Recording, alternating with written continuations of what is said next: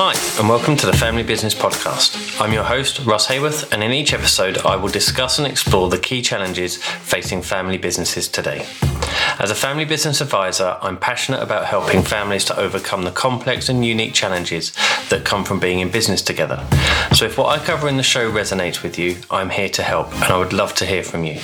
You can get in touch with me at fambizpodcast.com forward slash work with Russ. You can also sign up to the newsletter there and receive the latest blogs, podcasts, and videos directly in your inbox. I would like to thank my friends at the Institute for Family Business for their continuing support for what I'm doing with this show.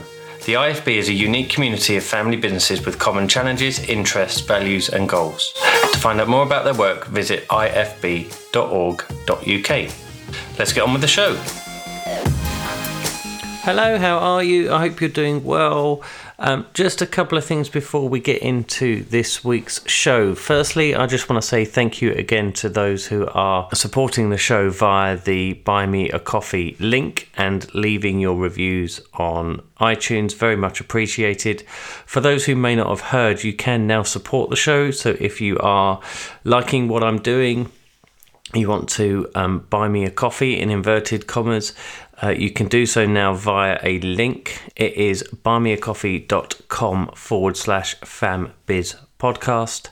Uh, very much appreciate those that have done so already, so thank you very much. Secondly, I just want to make you aware of an event that is coming up in June. It is the IFB National Conference. The title of the conference is called Destination Future. And the topics that they are going to be covering is looking at how to navigate the uncertain world we now live in to ensure the business stays strong for generations to come, how your family business can remain agile whilst carrying forward its legacy, and why sustainability as a family business is imperative. The event is on the 10th of June. It is a virtual event and it is open to members and non members alike. So if you're interested in going along, um, I will be there. I'm really looking forward to it. You can find out more on the IFB website, which is ifb.org.uk. I'll also put a link in this week's show notes so you can click uh, on the link if you head over to fambizpodcast.com forward slash boundaries. There'll be the show notes for today's show plus the link to the IFB conference. Uh, hope to see you there.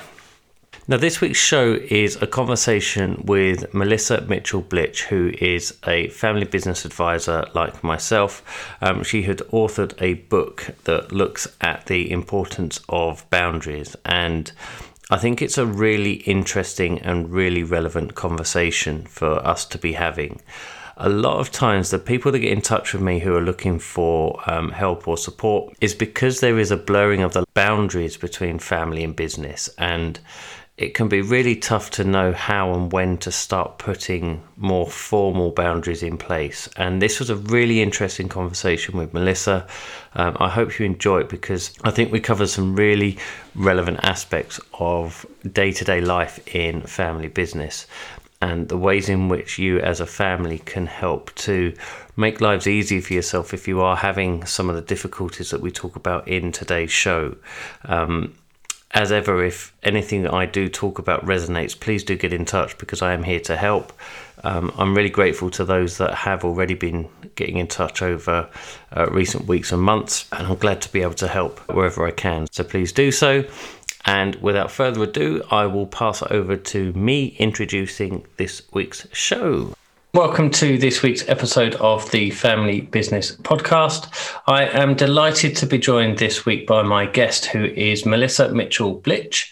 She is a family business consultant and author, and I will introduce uh, Melissa and let her give you uh, a bit of background about uh, who she is, what she does. But firstly, Melissa, welcome to the show.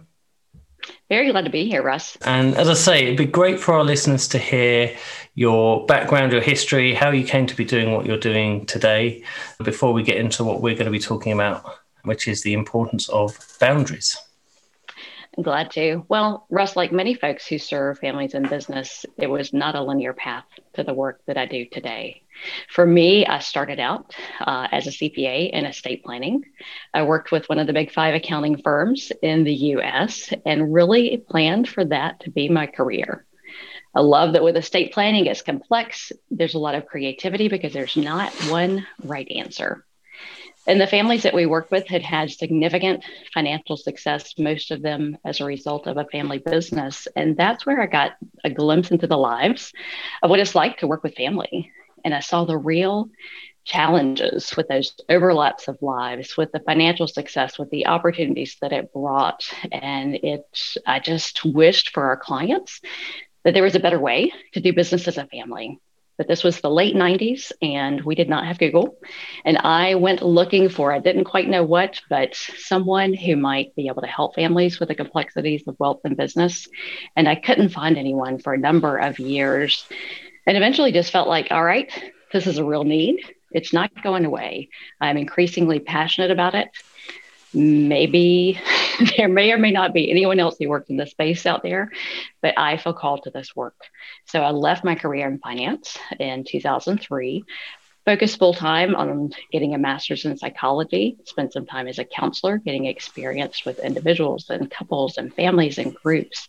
And then in 2010, launched the practice, doing the service that I hoped in the late 90s someone would do, helping families with the complexities of the intersection of family relationships, wealth, business, and all the complexity that that brings. Mm-hmm. And so that is my work today.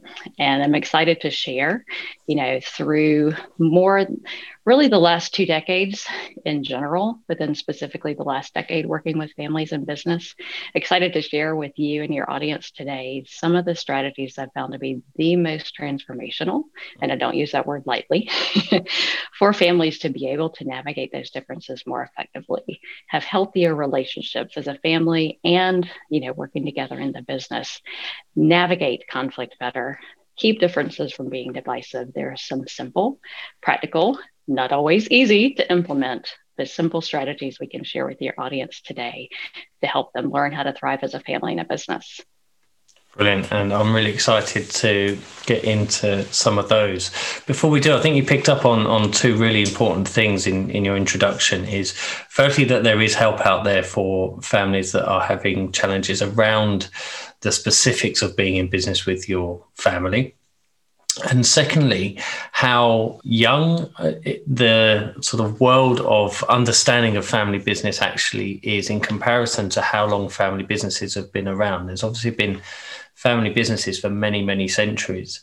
But it's only really over the last few decades that we've started to see this emergence of the sort of understanding of the issues and challenges that are being faced, and more people who are able to help and support families with those challenges that come inevitably will come from being in business with your family.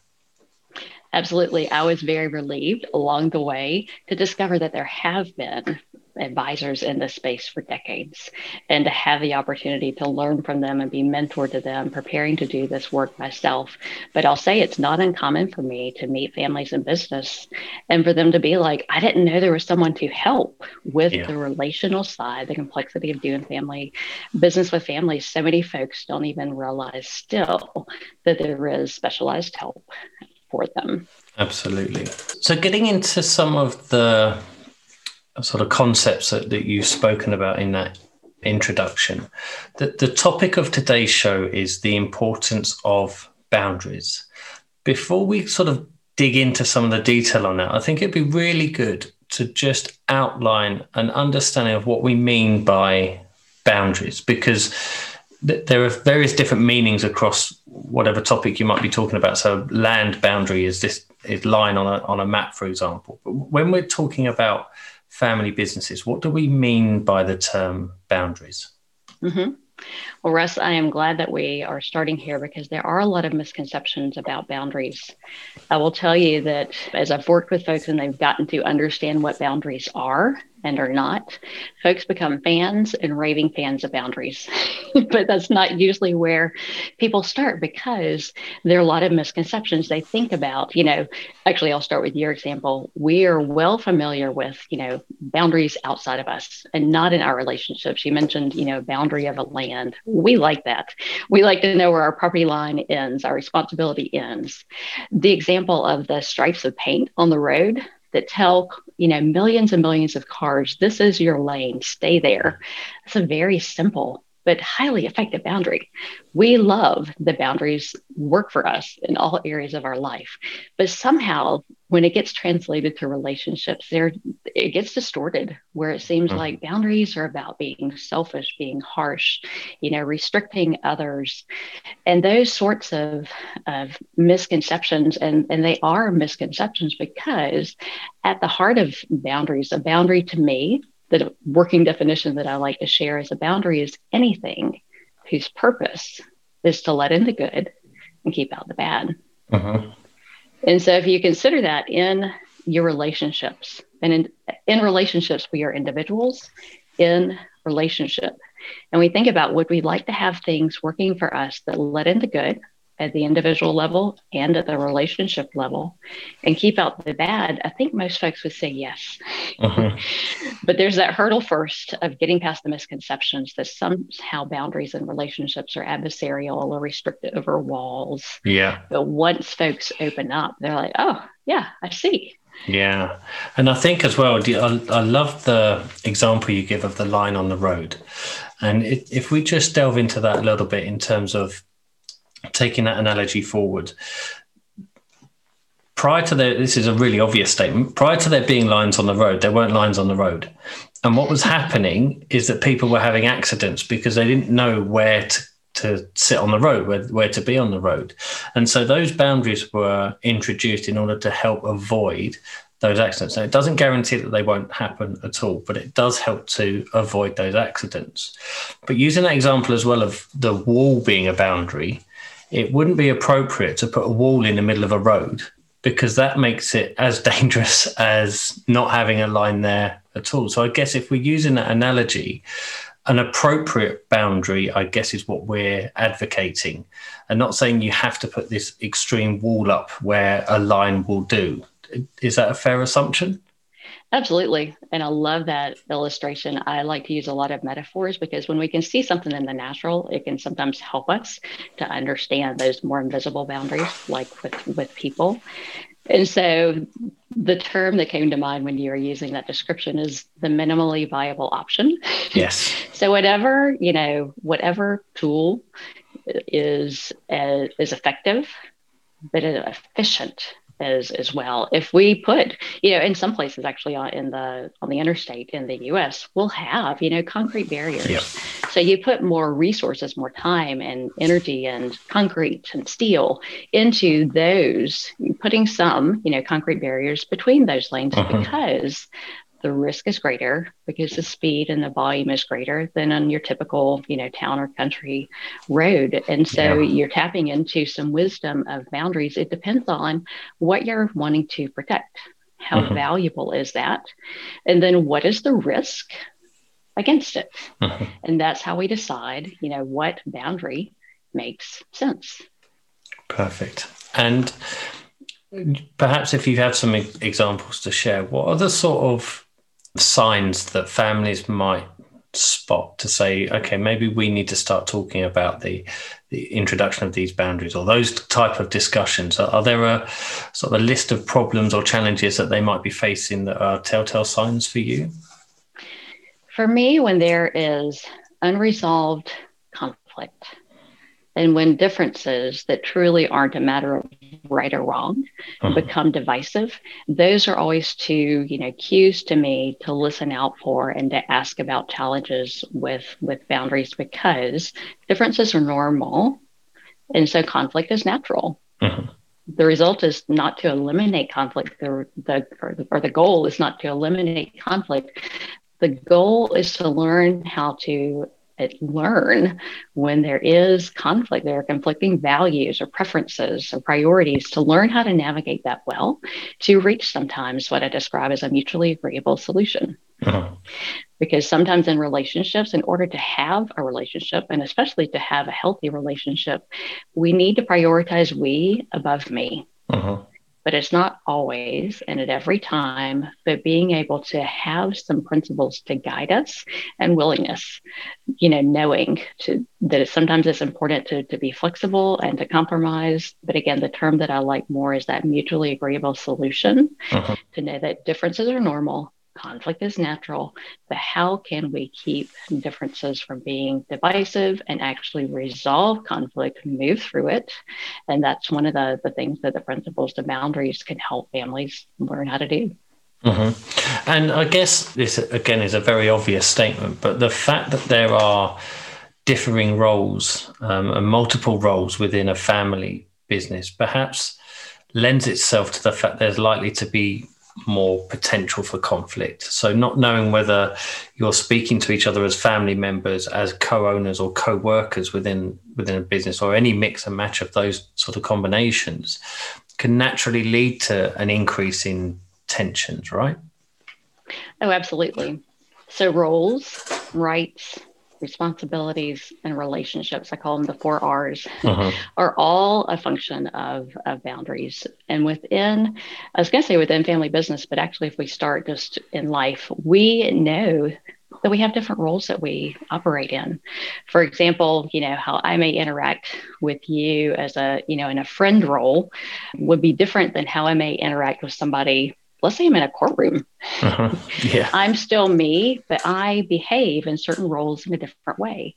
And even if, you know, you and I are hanging out at, as pals at a dinner party, our interaction together will be different than if you and I are at a friend's a, a funeral, you know, uh-huh. a friend or a colleague. Yeah. And so there are natural things in everyone's life, different roles, different activities where we modify our behavior and how we interpret the behavior of other people.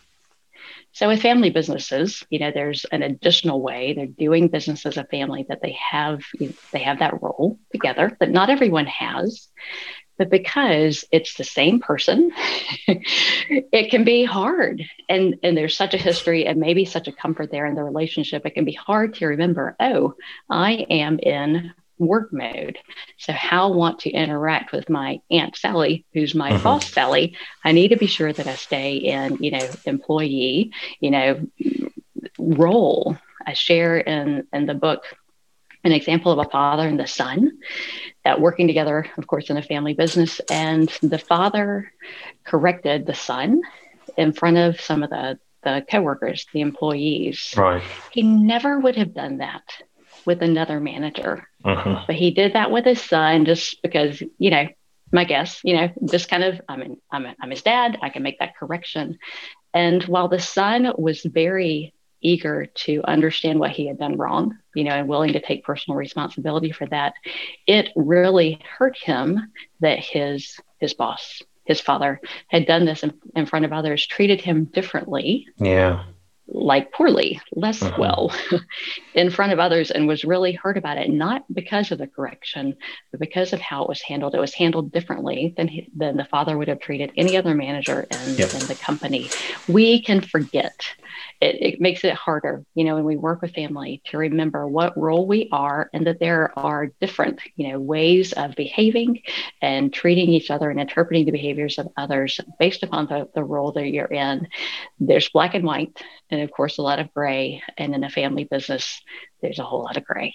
Yeah, absolutely. And picking up on that um, example, where in your work with families, where do you start in helping them to overcome it? Because obviously that's created a, a tension that, that's made the son feel a certain way. The father at the time may not actually have, have known that he was going to make his son feel that way. It was just something that came naturally to him that he felt it was okay to, to say that in front of the management team.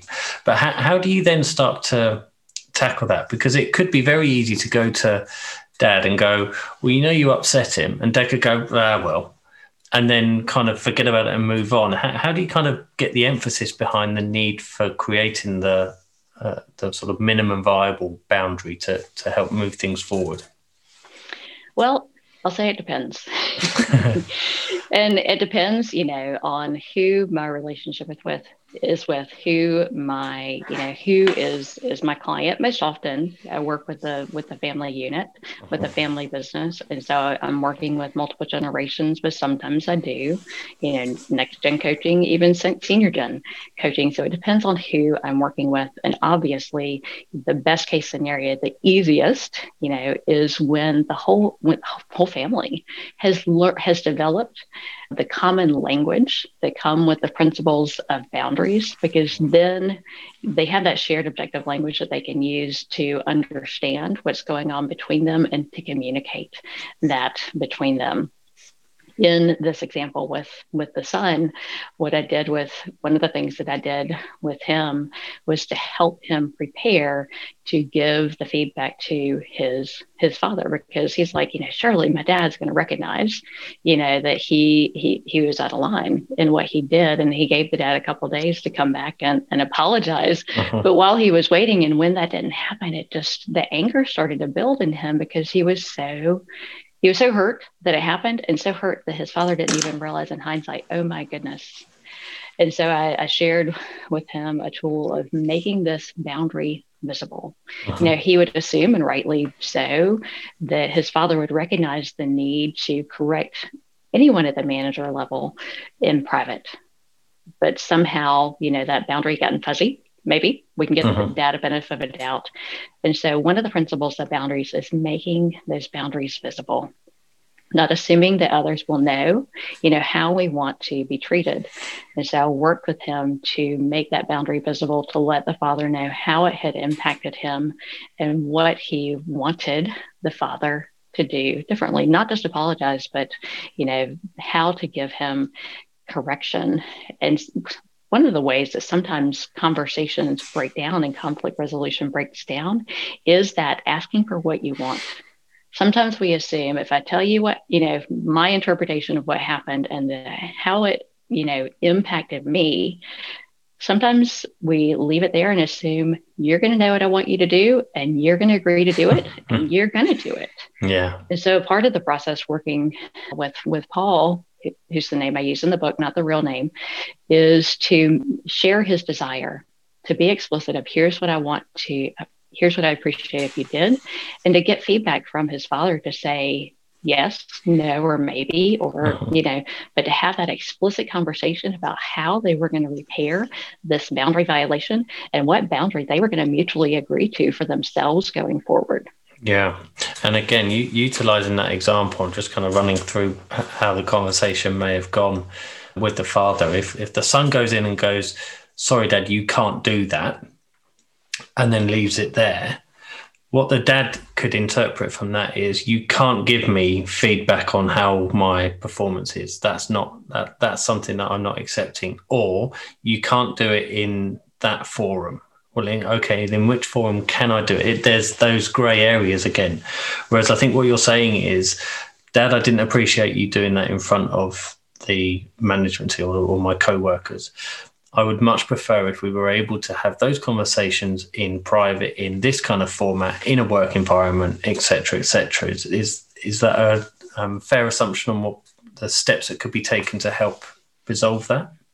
It is, and hopefully it would go well like that. But to be honest, it, it doesn't always go that way. I zoomed in on the word can't. You know, really, in, in coaching Paul, I wouldn't, you know, if he said, I want to go to my dad and say, you can't treat me that way, I would call to his attention that obviously he can because he did. Uh-huh. They said that word can't. We don't, we can't, genuinely, we're not able to set boundaries for other people. Mm. We can't control their behavior. The father could continue to treat Paul that way, anyone else that way, and even worse because he is responsible for his own behavior. But what we want to do, again, for the sake of the relationship, is to ask for what we mm-hmm. want, to give them a chance to say yes, no, or maybe this instead. And then to remember, because we we teach people how to treat us. and so we can ask for what we want and we get to choose for what we what we put up with. So if Paul had asked his father to treat him a different way and the father said, you work in this family business, you know, you're going to have to take it or leave it. You know, uh-huh. Paul may decide to take it or leave it. That would be yeah. his his choice. Mm-hmm. But that recognition of I my boundaries are for me or, or I can only set my boundaries and we can work together as in a relationship to, to agree to and develop the boundaries between us. But I can't set boundaries for you. I can't determine, control your behavior. I can ask you to behave a certain way, but you have the responsibility and the choice to choose how you behave. And then I choose. There are natural consequences to that. I choose then how I respond. Mm. And again, picking up on the language point is such a, an important point. Is that the language that we use can either inflame or diffuse a situation. And going in with a perhaps a more aggressive approach runs the risk. I mean, every family is different, but it runs a risk that that doesn't help resolve the situation. In fact, it inflames it more. And again, one of the, the things that you spoke about in in the role of boundaries is how to keep differences from being divisive. And that example is a very specific example of an, you know, Paul feeling like he he shouldn't be spoken to like that way in that environment. But there will be other more nuanced differences that, if left unchecked, can lead to divisive opinions much further down the line. Again, uh, are there examples where the use of boundaries helps to position those differences in a different way or helps families to address those without it getting to the point where there's a, the big bust up at the end of it? Hmm. Well, it's interesting that one of the principles of boundaries that people get the most excited about is responsibility. Uh-huh. because it has to do with recognizing what we are responsible for. You know, in and oftentimes what families and business struggle with is being honest about their their boundaries, being honest with their yes and their no, because they don't want to hurt the feelings of others. And that's a good thing. It's a good thing to not want to hurt the feelings of others. However, just in the natural, you know, comings and goings of life, we'll all be hurt. And sometimes hurt, such as getting disappointing, you know, performance feedback, getting a no, you're not ready yet, that hurt can be the impetus that leads us to, you know, grow and learn so that that no not yet can turn to to a yes. So hurt is a natural part of life. It can be mm-hmm. a helpful part of life. It can be a necessary part of growth. And so recognizing that i am responsible for me my thoughts my feelings and behaviors. I'm responsible to our relationship, you know, to hopefully treat you with respect in the way that I would want you to be, I would want you to treat me and to honor the fact that you have a right to be a separate individual with your own priorities and values and difference uh, preferences. To me, if we can recognize I'm responsible for me, I'm responsible to our relationship, but I'm not responsible for the thoughts, feelings, and behaviors of others. It can be really empowering. Uh-huh not in a selfish way, but a clarity yeah. way. Yeah, because again, you, using an example of that, Paul may be feeling a certain way about what's happened with his father. And then he might start having a conversation in his head where he goes, Well, this is what I'm going to say. But then dad would say that. And then it would turn into this. And then actually, I'm not going to bother saying anything right now because I know what's going to happen. I know what the outcome's going to be, and I'm not up for a fight. I'm not. I'm not. I haven't got the strength to have that argument at the moment. But but all you know up until that point is what it is that you want to say. Beyond that, it's beyond your control, and that responsibility of understanding that you're only responsible for how you bring that to the conversation rather than the reaction and everything else. I think is such a valuable point if we, you know, the best predictor of the future is the past. Uh-huh. And so you can understand, we can understand how Paul may have that that thought and that hesitancy and just say, I'm just gonna, you know, I'm just gonna let it go. And we do. We pick our battles. That's that's a wise thing to do. However, what I often see with families is is how that can lead downhill we're you know we're not we don't make a boundary visible. We don't you know let someone know how something impacted us. We don't ask for what we want. And those things those, those little choices just add up over time. And our relationship ends up drifting to a place of lower health uh-huh. lower enjoyment than it could be probably if we started to have an open honest conversation about what's going on between us and what's working and what's not. And and absolutely paul could he could hit it out of the park and be very you know speak the truth in love with his father and give him that feedback and ask what ask for what he wants. And he could nail it and the father could still say you know give a, a response that, that paul doesn't want. Just because we don't get the outcome we want doesn't mean that we made the wrong choice. And just because we don't get the short term immediate outcome that we want doesn't mean if we keep doing the same sorts of things that something may not change over time or you know that even in that situation that the dad may come back the day later and say you know what? I've thought about what you said and now. So doing the right thing is always the right thing. Uh-huh. and doing it both from the motive and the delivery. So often when someone hurts us, we can we can hurt be hurtful in our words and our tone back to them and essentially do to them what we're complaining to them about doing to us. and so it was helpful for Paul and I to have the conversation and, you know, some time to prepare him for the conversation and to let that intensity start to come down some so that he could then go back to his father, exercising the three F's fair, firm, and friendly. Uh-huh. As opposed to firm and angry. Yeah. and oftentimes, so fair, firm, and friendly is another principle of boundaries that the folks really take to. The alliteration helps. But each of us, you know, has a natural tendency to either do friendly well or firm well. Uh-huh. Yeah. They're all important. And each, you know, in situations, one may be more important than the other. But Paul got to a place where he could be fair, you know, give his father objective feedback to let him know what happened and ask for what he wanted. He could be firm. You know, I really call his dad up. We can call people out or we can call people up. Dad, I know that you would not have treated anyone else, you know, uh-huh. this way. Call him up to treat his son, you know, in that higher standard and then you know friendly as well again uh, because he was not reacting from a place of hurt he had prepared his words he had prepared uh-huh. his heart he had prepared his motive to go in there wanting to seek a mutually agreeable solution with his his father and a lot of the time when i'm dealing with families and similar situations it can be the first time that somebody in the let's call them the next generation that the so the son in this example or, or the children, it's the first time they've really stood up to their parents, their father in that scenario. And having that framework and the principles in place is, I mean, it doesn't do the job for you, but it helps you with those guide rails to say, if I follow these steps, I know why I'm doing it and I understand why I'm doing it. I'm doing it in a way that I think is fair, that is firm, but is friendly, then it, it I guess it's a little boost up towards that big moment of actually standing up to somebody who you've not not done that to perhaps before one of the things that I love about the principles of boundaries is they are principles. They're guiding. They mm. guide, like you're saying there, and guard, guide and guard.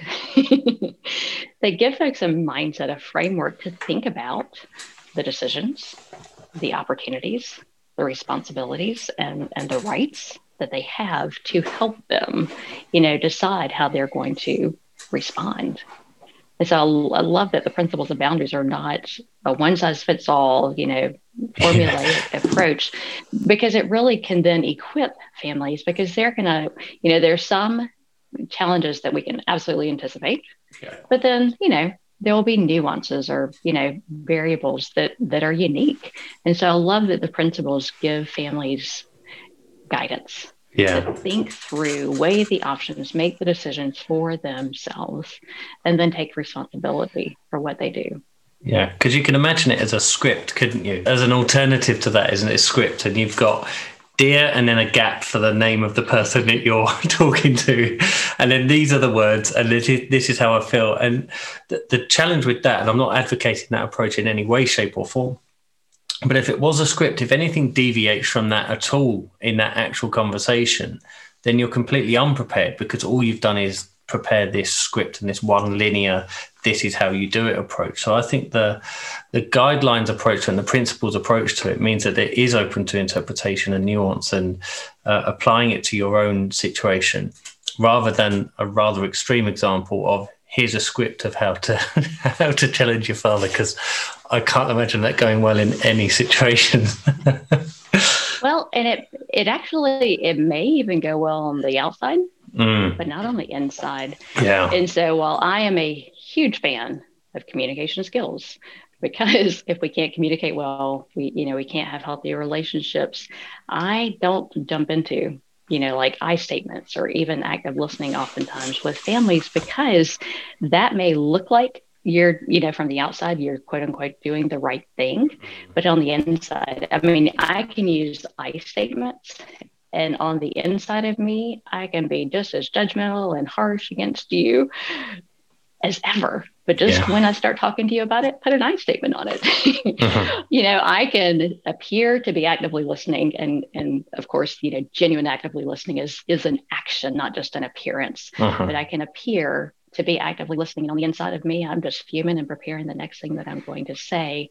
So I actually enjoy being a little bit of a contrarian to wait uh-huh. communication skills until folks have an understanding of, of boundaries for that purpose. Because when we understand the principles of boundaries and we put them to work for us, things like using I statements, speaking for myself, I can only speak for myself.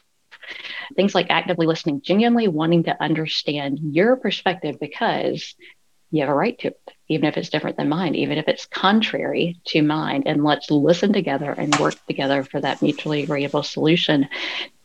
Good communication practices flow more naturally once we have healthy boundary principles working for us. Uh-huh. Yeah, completely agree. And we've covered um, a few of the principles of, of boundaries. Are, are there others that kind of leap out at you in terms of the commonality of how, how they can be used for the families that you work with? Well, just in thinking through the answer, uh, so we have talked about consequences. We've talked about good and bad out, fair, firm, and friendly, hurt versus harm, responsibility. Uh-huh. We've talked about making boundaries visible just to highlight how, in our natural conversation, we've illustrated at least those fair, firm, and friendly principles of boundaries. There's actually a fourth F flexible. Uh-huh flexibility is an important aspect of boundaries. In the book and when i work with clients i actually separate them right. Because it's easier to learn how to be flexible when we have clarity as to what the boundaries are uh-huh. you know because consistency is also important and differentiating between a flex and an inconsistency is really important. So it's important to be flexible and i have a collection of rubber bands of different colors and widths and sizes that i love to use. Again i love how the physical can teach us lessons. With folks and and i'll stretch you know a rubber band to illustrate, you know, it's it's meant to have that as a part of its function. Where you know, healthy boundaries do flex. They're not rigid mm-hmm. because if it was rigid, it might be it might break or things against you know it, it, might break. But like a rubber band, it's meant to flex, but then come back to its natural dimensions. Mm-hmm. If we stretch and stretch and stretch and stretch our rubber band or our boundaries, eventually they will lose their elasticity, their ability to come back and protect, you know, keep let in the good and keep out the bad. They'll lose their ability to function to in the way that they're meant to to function. So flexibility is an exception not the rule. There's really an art to learning how to do it well and to communicate that this is a flex. So it's differentiated from inconsistency because inconsistency can be very confusing. Mm.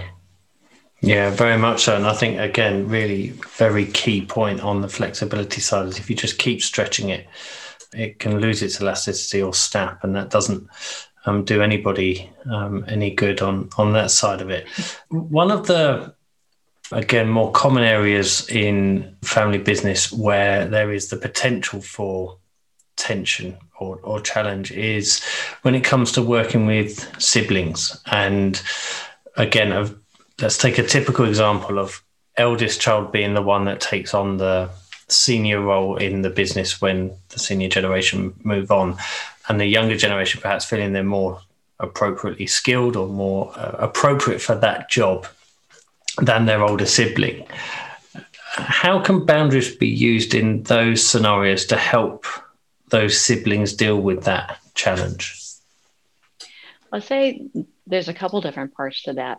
You know, and, and one part is for the family business to decide, you know, how it's going to promote. Is it, you know, is it going to promote based on birth order, you know, or is it going to promote based upon merit? And it can be helpful to make that boundary visible if it's going to be promoting based upon merit.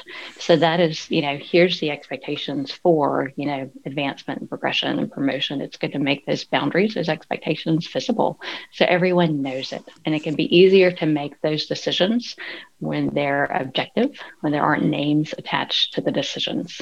So that's a proactive, you know, choice that families and business can can make but then you know between it, it gets into that the differences so growing up those siblings it may be you know the older sibling got more rights and more privileges and more opportunities you know like at any given point in time because of the age and the maturity however in the business role you know business typically promotes not based upon you know calendar age, uh-huh. but based upon skill. And so having, again, that mindset that the business even the family business has a right and maybe even a responsibility to promote based upon ability and skill. Uh-huh. And so while it may hurt to not be chosen, it may be disappointing to be passed over, to be told no or not yet, to know, again, for the viability of the business, even the family business, there's a right and even a responsibility for the business can stay in business and benefit the family. Uh-huh. To operate as as a business and not again those dynamics that they may may be accustomed to when they're interacting with each other as a family. Uh-huh. And in an ideal world, and I know we don't live in an ideal world, but in an ideal world, families and, and family businesses would be undertaking these types of exercises before the tensions or challenges come up. Now, we know from our own experiences that that isn't always the case. It does happen, but it's not always the case. Is there a, a trigger point in your mind where you feel actually now's the time for it not to go beyond this stage because it could lead to a much more divisive and, and conflict ridden relationship. And again, I know it's nuanced and I know each each family is different, but are there triggers that can be spotted that is just a way of raising it at, say, a family meeting or a, a board meeting to say, actually, I think we need to start looking at this side of things? I would say the best time is now. Yeah, agreed. because we don't live in an ideal world. If we did, you know, being proactive to put in those protective boundaries to make them visible, obviously, you know, would be best practice. However, you know, life is lived forward and understood backwards. And so the best time to start doing things that could help us to thrive as a family and a business is, is right now. And I'll often hear families say, you know, we're a family we can work through anything. You know, they'll resist the, the mm-hmm. work, putting the energy, the time, the money into doing the work in advance because they think we'll figure it out when we get there. It'll be okay. You know, even if they don't think it's just going to be, you know, all glorious and we'll we'll immediately agree, they believe they'll be able to work through it and maybe they can. But my, you know, feedback to them is to remind them of the purpose of boundaries, is to let in the good and keep out the bad, protects things of value so you believe you can work through anything because you value family relationships. Because you value family relationships, it makes sense to put safeguards in there to protect them. Why mm-hmm. go through the wear and tear again, you know, on them that you don't have to? And so invest time, energy, money, thought, decision making into agreements in advance so that you're protecting those uh-huh. family relationships that you love and preventing some of the wear and tear that you might experience anyway, and that you very well may be able to work through. However, might it be nice to minimize that wear and tear on the family by just making some objective decisions beforehand? There will be, there can be, you know, again, situational variables that make sense to, to consider being flexible. Yes, but again, it's easier to make decisions when names are not attached to it. So yes. having some broad, even some broad guidelines can be so helpful, both for the decision makers, uh-huh. quote unquote, and the folks who are going to be, you know, quote unquote, the subject of of those decisions. So mm-hmm. everyone knows, you know, what is is expected. Yeah, uh, and I think that uh, again goes back to the analogy we used right at the beginning about the lines on the road as a starting point, and then as the freeway grows and you need the the higher levels of um, protection and more concrete and steel, you can adapt that as you as you go on. Just just one more question, and playing devil's advocate slightly here is what do you or do you come across resistance from people who will say boundaries are just going to put a brake on our ability as a family to deliver what we want to deliver. The fact we love being in business with our family is that we don't have these rules and guidelines and things around us because it, it means we can make, I don't know, quicker decisions or, or better decisions as a result. There can often be, in my experience, a resistance to some more formalized stuff because it is seen as a brake on behavior rather than as an enabler. Do, do you come across that? I do. And, and it taps into actually what we were just talking about. Might it make sense to have some guidelines to protect those relationships and allow you to keep cruising, you know, when these when these when this next decision comes up. It could also be a factor of what we talked about early in the show of some misconceptions about what boundaries are. Mm. They're not aggressive. They're not about putting restrictions on people. They're about letting in the good and keeping out the bad. So oftentimes it's it's any number of things that leads to that sort of of mindset. But people have a right. They have a right to say, no, I don't want to be more intentional about the boundaries that we have. We all have boundaries. Uh-huh. That's the other side of the coin, is we may not be, you know, a lot of us don't go through our day with that word in our mind or these, you know, gut principles guiding us through the day, but we have boundaries. Uh-huh. and so we have a right to be unintentional about them and we will experience natural consequences of those. Some we may like some we may not like. But you know that's again it goes back to the responsibility and honoring. I, I honor and accept your right to say no i'm not interested. Yeah. That's okay. That's your right yeah but there absolutely. will be you know there are consequences to every choice that we we make and i know you and i both value you know we want family families and business to thrive as a family and a business and we value proactivity but we also respect the families have a right to say we want this we don't want that and, mm-hmm. and make their make their choices yeah Fantastic, brilliant. I have loved this uh, conversation. I think it's a fascinating topic. And for the benefit of our audience, where can people find out more about you, about the book, and uh, how can they get in touch? Absolutely. So my website is melissamitchellblitch.com. The name of the book is In the Company of Family How to Thrive When Business is Personal, and it's available worldwide through Amazon.com.